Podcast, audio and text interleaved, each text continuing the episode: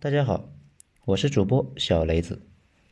今天我们来讲一下贫穷陷阱到底是个啥。文章来自于二号头目的九编文集。首先，我们放一张图放在封面上面啊。这个图呢是一本书里面的，如果看不太明白也很正常。我们今天就不按照这个图来讲，既乏味又别扭。接下来，大家把这张图给忘了，我用点通俗的语言跟大家来解释一下这件事情是什么意思呢？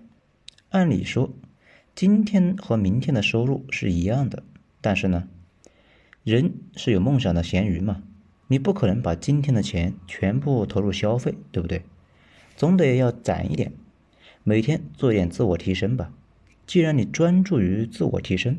那就不得提升升职加薪嘛，所以明天的工资一般都会比今天要高一些，这也是传统经济学里面的观点。经济学家们认为，工资在长期范围内那是越来越高的，但是工资涨幅是慢慢变小的，慢慢的就不涨了，最后退休了，这也很符合我们的认知。按照这个逻辑。好像所有人的收入在长期内都能够缓慢的提升，发家致富，走上人生的巅峰。而且这个逻辑认为，生活中多出来的那一部分钱是收入增加的关键。这个理论也形成了世界范围内脱贫的新思路，认为只要穷人生活中有多余出来的费用，就拿去自我投资，实现收入的增加。所以呢？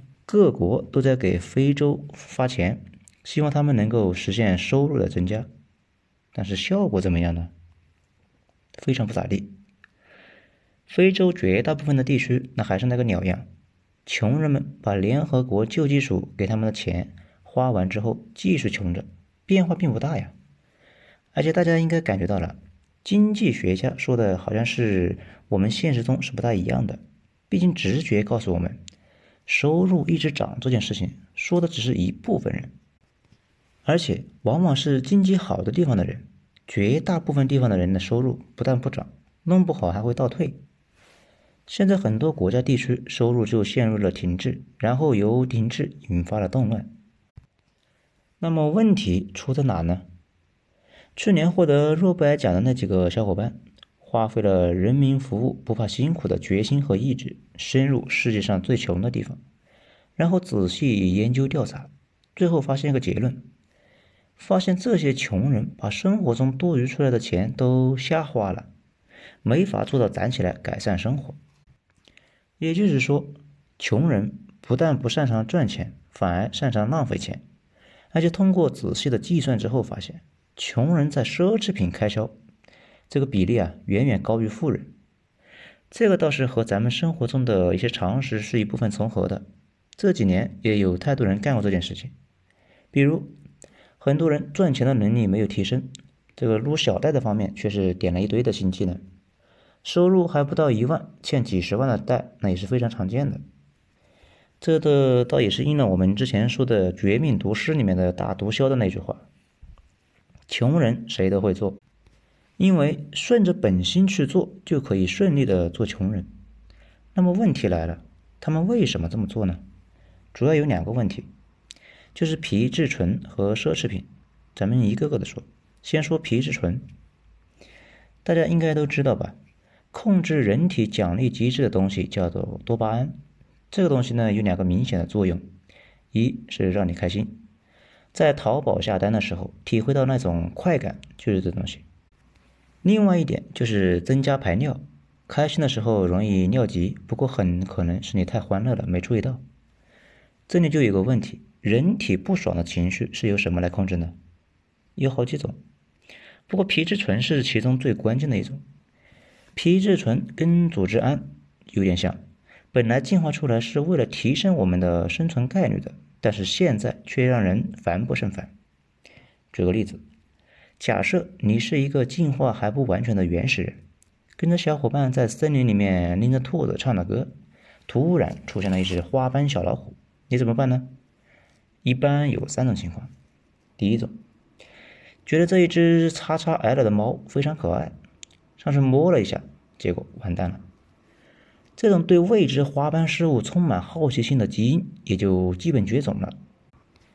大家注意一下，人类对没见过的花斑的东西都有一种本能的恐惧，绝大部分人甚至连花斑蝴蝶都有点害怕。第二种就是被老虎吓得是屁股尿流，生活完全不能自理，就是呆若木鸡，等着小老虎用餐，这种基因基本上也没了。第三种就是部分人不小心进化出了一个皮质醇，让你在危机的情况下逃跑，或者是抄着一根棍子跟老虎玩命。尽管不一定能够跑得掉，但你不还是两个同伴吗？他俩一个上是撸大猫，一个已经被定住了。老虎接下来很长的一段时间都在用餐，你逃跑的概率那还是很高的。随着你欢乐的出逃，皮质醇的基因也就跟着你出来了，一直就遗传了下来。这个皮质醇尽管能够让你在危险的时候不至于定在那里，提高了生存的效率，但是这个东西有一个明显的副作用。现代人常见的几个问题，比如怎么都休息不过来，疲劳，什么都不想干。看什么都烦，完全没法集中注意力做那种需要静下心来才能够做的事情。还有已经很胖了，还贼能吃，吃饱了还想吃，想减肥会导致那个报复性的吃。再就是情绪低落，只想做一些不费神的事情，比如坐在那里看看电视。最关键的叫延迟满足的能力变弱，比如你今天意外的赚了五千块钱。你可以选择今晚就去泡个桑拿，吃个日本料理。如果还剩下一些，再去路边撸个串，这样当天就获得了满足感。问题是资源也就没了。还有一个选择，你可以把这些钱给攒下来，攒够钱搞一个门店，等到店面赚了钱之后再享受。这就是《富爸爸与穷爸爸》里面说的：穷人花血汗钱，富人花资产赚的钱。但是这个过程中，你就得攒钱。不能花，延迟满足，可能需要十年、二十年才能够吃到今晚的那顿料理，你能忍得住吗？而皮质醇会导致延迟满足的能力变低，也很好理解，心情不好的情况下才需要购物化解嘛。这个妹子们都知道，国外一般把这种状态，就这种不好的状态称之为压力。不过，如果在国外待一段时间，就知道他们说的那个压力比咱们说的这个范围要广得多。几乎所有的负面情绪，他们都归结到压力上面去了。一般来说呢，你所有的情绪都是你体内的几种神经机制和激素的外在体现。多巴胺分泌多的人，一般情绪都能很好；分泌少的人，容易得抑郁症；如果再少的话，就容易得老年痴呆症。这个皮质醇也一样。如果确实是危险状态下没这个东西，那就可能就挂了。但是正常情况下，这个东西过多也可能会产生抑郁症，成天情绪低落。说到这里，大家就可能要问了：那你今天说这个跟今天的话题有什么关系吗？贫穷的本质的作者应该是去跑到那些穷的地方抽过血测验过，他发现穷人体内的皮质醇的含量比正常的状态要高很多。为什么呢？因为穷人生活破事多嘛，疲于奔命，精神上的痛苦比正常人要高很多，这就导致了他们皮质醇含量比正常人要高得多。我们刚才讲过，这个东西是控制消极情绪的。皮质醇水平高的情况下，人容易消极，提不起那个斗志，只想干一点轻松愉快的东西。用我们时髦的话讲，就是心态崩了。如果感受不到这种状态，那是一种什么心境呢？你只需要想一想自己状态不好的那段时间，就懂了。这种状态下，很可能是持续消极，别说远期规划了，可能明天的事情都不想去想。如果你大学毕业，有稳定的工作，精神状态持续不好，也就顶多是工作不起色，嗯，不加薪嘛。但是如果你是个穷人的话，那就麻烦了，因为你就会被锁死在那个状态里面。这些年会发现一个明显的现象，有很多人宁愿自怨自艾，也不愿去奋斗，成天抱怨。以前觉得那些自怨自艾的人是心态有问题，现在看来，很可能就是皮质醇的水平有点高，激素影响思维，精神状态一直处在高度的抑郁状态，自然是积极不起来，也没办法延迟享受。整体来说吧，生命中疲于奔命的人会被生活折磨得烦不胜烦，自然皮质醇的水平就很高。这个东西又会让人的精神状态就会雪上加霜，让人更加的消极，更加容易逃避，更加不愿长期规划，也就越陷越深。讲到这里，大家就可能要问了：这还有救吗？呃，说实话，不太好解决。人生最难的事情就是掉到一个负反馈的坑里面，越陷越深，想出都出不来。不过，如果是短期的那种皮质层的水平高，这个不难解决。多吃香蕉，多锻炼，很快就会好起来。更关键的是，你精神状态不对的时候，你能自己知道这个状态不正常，赶紧去寻求改变，而不是让它继续恶化下去。那还有什么是影响脱贫的呢？没错，奢侈品。我们接下来就讲这个话题。奢侈品有三种定位，咱们先说第一种。以前读者文摘时代，经常有这么一个段子，后来公知们特别喜欢。从二零零三年一直放到现在，之前还有人在网上发来着，想说美国人比较朴素，中国人比较奢华。当然了，这也只是个段子，是网上编的。这里就有个问题：真实的比尔盖茨的千金，他的生活是个什么样的呢？也是有报道的，说比尔盖茨的千金喜欢吃必胜客的至尊披萨，这个东西在美国就是一个煎饼果子级别。而且他多次说自己爱汉堡包，这么看确实是挺朴实无华的。此外，还喜欢两千刀一块的那种日本顶级牛排，这个东西那就不是正常人能玩得起的了。而且说还喜欢穿安德玛那种衣服啊，在美国是跟李宁是差不多的。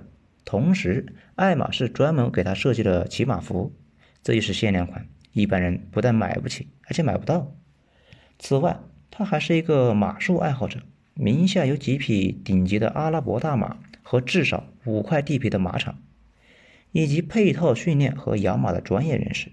大家注意一下，这类的马是贵的离谱，而且挑食挑环境，每匹马都得给一群人养着它，比跑车都难养。平时他也就是偶尔开着潇洒一下，但是周末他是坐自己的私人飞机飞回西雅图的。美国记者总结：整体而言，比尔盖茨的千金既不奢侈也不朴素，因为他对价格完全没有概念，在他的眼里面没有奢侈品和普通品的差别。这也代表了真上流社会对奢侈品的态度，就是没态度。就跟你骑一个电动摩托车，旁边有人夸你，哎，你这个摩托车很酷一样，你就没啥感觉。奢侈品的第二种用途，有一个哥们是做二手保时捷的，他没有店面。平时的工作就是把保时捷卖给微商们，因为微商们他是需要这个东西来撑门面的。为了买这个东西，经常需要办好几张信用卡才能够搞定。有了保时捷，就可以冒充成功人士去给别人说教，顺便发展下线什么的。大家往往就看他混得比较好才跟着他。这时候保时捷有奇效。我问过他，我说那些买保时捷的人就能赚钱？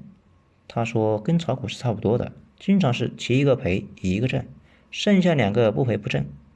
那七个赔的，将来再把二手保时捷卖回给他，他继续再卖给别人。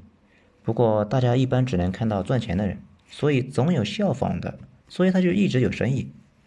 在这里，奢侈品是成了一类入场券的一种东西，通过这个东西向别人暗示自己社会的地位。奢侈品还有第三个用途，也就是我们最常见的用途。其实跟充气娃娃差不多吧，就是自我娱乐的东西。很久以前就有心理学家写过相关的论文，早就发现大家对奢侈品的爱好并不是天生的，而是后天教育才形成的，有点像宗教。没错，拜物教。比如你是给一个十四五岁的侄女讲清楚一个名牌包和一个几乎一模一样的高仿价格差一百倍，小女孩那是肯定是非常难受，难以接受。并不是道理太复杂他理解不了，而是道理太反常识。就像你跟一个不信教的人解释耶稣和他爹是同一个人一样，奢侈品的价格也是信仰，并不是逻辑。正常人不懂很正常，一下子就懂了，说明他脑子有问题。但是等到这个女孩大学的时候，慢慢就明白了，中间这几年就是洗脑的时间，需要商业广告和消费文化的轮流轰炸，才能够慢慢的培养出拜物教的接班人。这也是为什么很多人纳闷，奢侈品行业基本都是暴利，但是很多奢侈品的企业现在也面临着倒闭的问题，主要的原因就在这里。给大家洗脑，那不需要成本吗？都得花钱呀，而且成本呢是高的离谱，足够把他们给拖垮。正是这种长期的洗脑，让一部分人的信仰奢侈品，所以他们花大价钱买的时候，才能够获取那种巨大的幸福感和愉悦感，整个人呢也就得到了升华。为什么我们花这么大的时间讲这个奢侈品呢？因为。《贫穷本质》这本书里面反复强调了要降低奢侈品的消费。我们上面也讲了，真正有钱人眼里的奢侈品，就跟你眼里面两千块钱的电动摩托车一样。只有想骗钱的和被人脑子洗坏了的人，才会对那个东西有特别的兴趣，才会给那个东西支付高额的溢价。如果你本来就有钱，哎，这个无所谓。但是如果你本身需要资源来自我提升，然后你就搞了这个东西。那脑子就进水了，而且无论是东方或西方，都出现一个有意思的潮流，在刚开始发展的时候，都会对奢侈品的消费趋之若鹜。美国刚开始的那些年，恨不得把欧洲所有的好东西都在美国复制一套，但是等到美国大兵去欧洲参加二战，发现欧洲已经破败的不行了，等他们回到国之后，就已经彻底祛魅了。日本也一样。刚起来的时候，少女卖春也是要买个名牌包包。这些年明显已经开始去物欲了。前些年援交买包是从日本过来的，现在把家里的东西全部扔掉，只剩下几件必需品。这种极简主义的思潮也是来自日本。之前去日本，发现很多女孩都已经只挎一个没有商标的大布袋子。十几年前这种非常少见。但是现在这种潮流在中国也是越来越明显。奢侈品崇拜本身是一种文化的崇拜，等你文化彻底自信了，不再迷信那些工匠精神这类虚头巴脑的东西，以及百年皇室这类封建余孽的玩意，那个东西对你也就没有吸引力了。你就更关心的是功能而不是品牌，也不再会强硬着为品牌支付高额的溢价。我们上面讲过。整本《贫穷本质》这本书里面几乎没有新内容，全部是对一些老观念的实践证明，验证结果几乎都是老观念都是对的。比如多攒钱，通过攒钱来改善境遇，嗯，有恒产者有恒心，还有就是教育很重要。如果说贯穿全书的核心思想，那无疑就是能不能攒到钱是你能不能出坑的关键。注意。这里说的攒钱，攒钱是个内功，也就是你自己的能力的一部分。如果钱不是你自己攒的，而是扶贫直接发下去的，或者是中彩票的，大概率很快就会被赔光。这两天不是有句话吗？靠运气赚来的钱，靠实力都要败出去。除此之外，看完本书的一个体会就是，很多我们从小接受的什么中华传统美德的观念，那都是对的，比如勤俭持家。量入为出等等，并没有因为进入现代社会那就不适用了，反而那些观念太过新潮的人，往往就会被小戴给撸死。回到我们的标题，说的是什么是贫穷陷阱。听了这么多，大家应该也都明白了，不切实际的奢侈消费就是贫穷陷阱，导致你攒不到钱，生活困苦，生活状态不好，又没有存款。会导致你皮质醇的升高，精神也出了问题，更加难以集中注意力，更加难以延迟享受，这就是个循环下降的坑。这个说法对所有的阶层的人都适用。之前看到一个帖子，说是某大佬对未来几年整体是非常乐观，评论区那是一片的冷嘲热讽。我就说一下我这些年的一些感触，牛逼的人。基本对未来都是乐观判断的，但是当下永远都是按照危机的时期来打理，控制现金流，准备过冬粮，小心谨慎的走好每一步。